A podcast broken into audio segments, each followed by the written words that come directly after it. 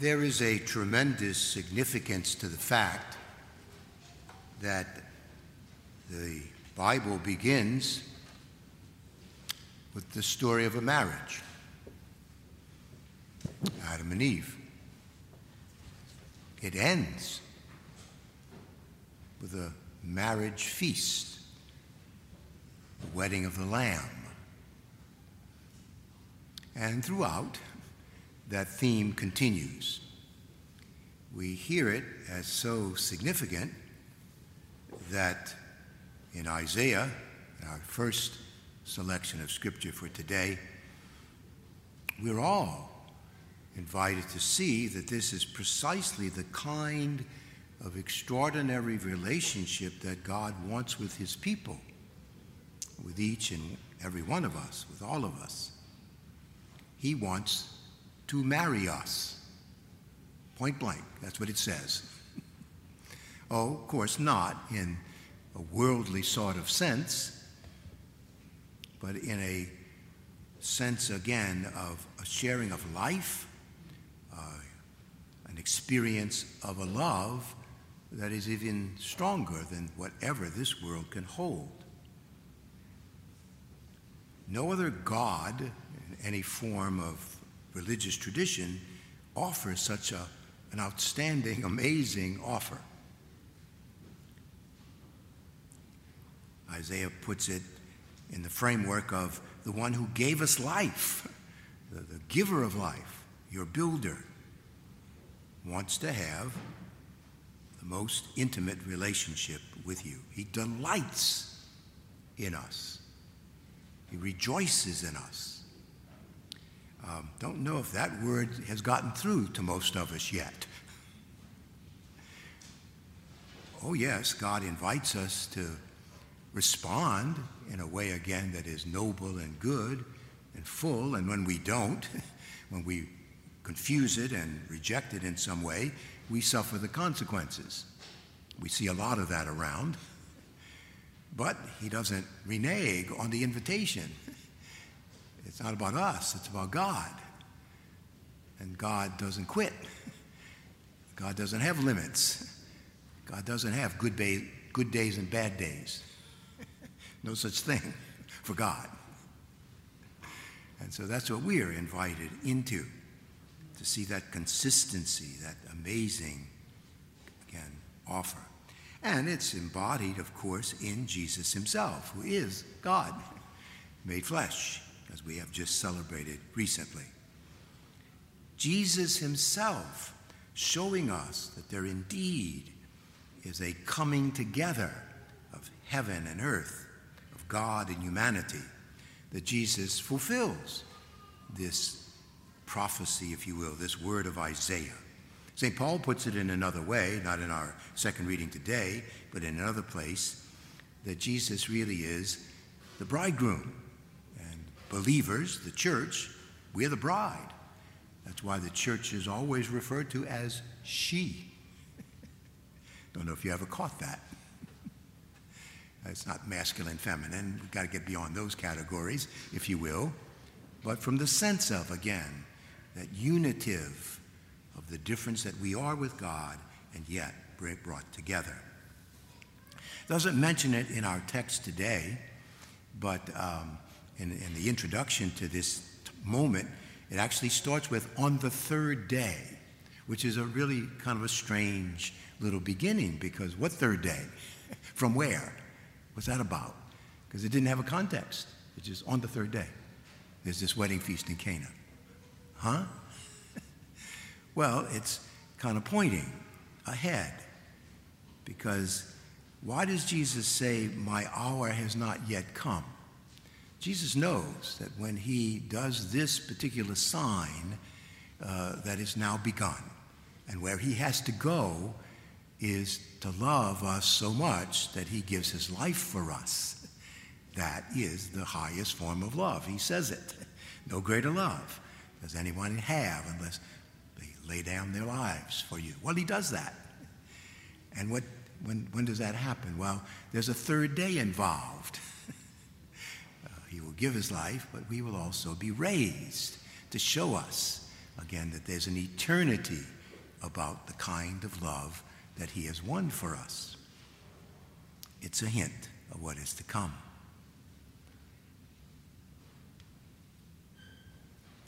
This marriage feast has a great difficulty. They ran out of wine. Boy, is that a catastrophe. For a wedding feast in Israel, mega. This is awful. This is the worst possible thing to ever happen. Well, uh, it's a sign, again, not just of that moment, but of all of history.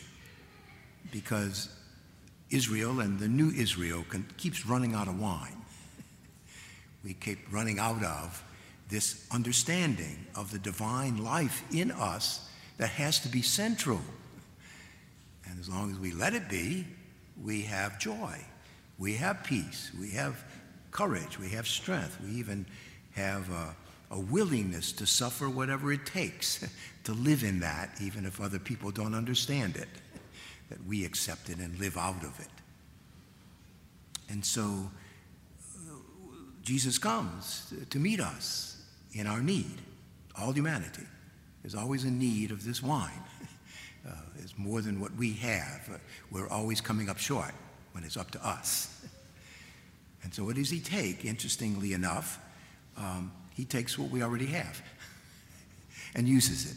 Very common in many of the miracle stories of Jesus' life. Well, what do you have? Well, just a couple of loaves and a few fish. Yeah ain't enough. Give it to me. Let's see if it's enough or not. And so, what do you have? Well, we got these water jars here. Fill them with water. Oh, that's going to help. it's bizarre, really. Sure, the servants uh, had to think this poor guy's out of his mind. people are not going to be happy. But he wants our cooperation. And notice again the place of Mary. Mary sees the need, intervenes, intercedes for us, brings our need to the Lord, brings them to Jesus. That's her role. She never does things simply to bring us to her, but to Him. And so she pleads with Him You know, there's a need here. There's an embarrassment, but also, again, there's a, a timeliness. Huh? It is time for him to begin. she knows it. and it's very clear uh, uh, when he speaks to her, again, that he's not so sure about that, that he, he really does know. and he will respond positively. She doesn't argue, she doesn't beg, she doesn't demand. She just says, they don't have any wine. That's it. you know what to do, in effect. And he does. And so that interceding for us is powerful. It's a model for all of us. and in fact, the words that she uses, do whatever he tells you, is the age old advice that all of us need to keep hearing every day. Do whatever He tells you. When we try to run around doing what we think, what we choose, what we assess is the better way, it doesn't usually work out that well. But when we really listen and do what He tells us to do, things amazingly overflow. How much so? Well, it mentions how many water jars there are and how they filled them to the brim. It's somewhere in the neighborhood of 160 gallons. Think that's enough? and it ain't just ordinary wine, it's the best. Well, of course, again, we know that that's a hint of what is to come. Because there's going to be a time when Jesus takes not water, but takes wine and says, hmm, I think we're going to make this even better than it was. Hmm. And it's not running out because every time we gather at this altar, it's still flowing. And it's given to us again, to commune, to become one with, to say yes to the marriage that He is proposing for us, to be filled so that we can go and announce to the world, as our psalm echoed of today, of what we have experienced, the marvel, the great gift that it is. The great banquet, again, that all of us can participate in. And so, let us listen to the words of Mary. Let us indeed do what he tells us to do so that we may keep experiencing through his power there is a love that no other person can ever give to us that is better.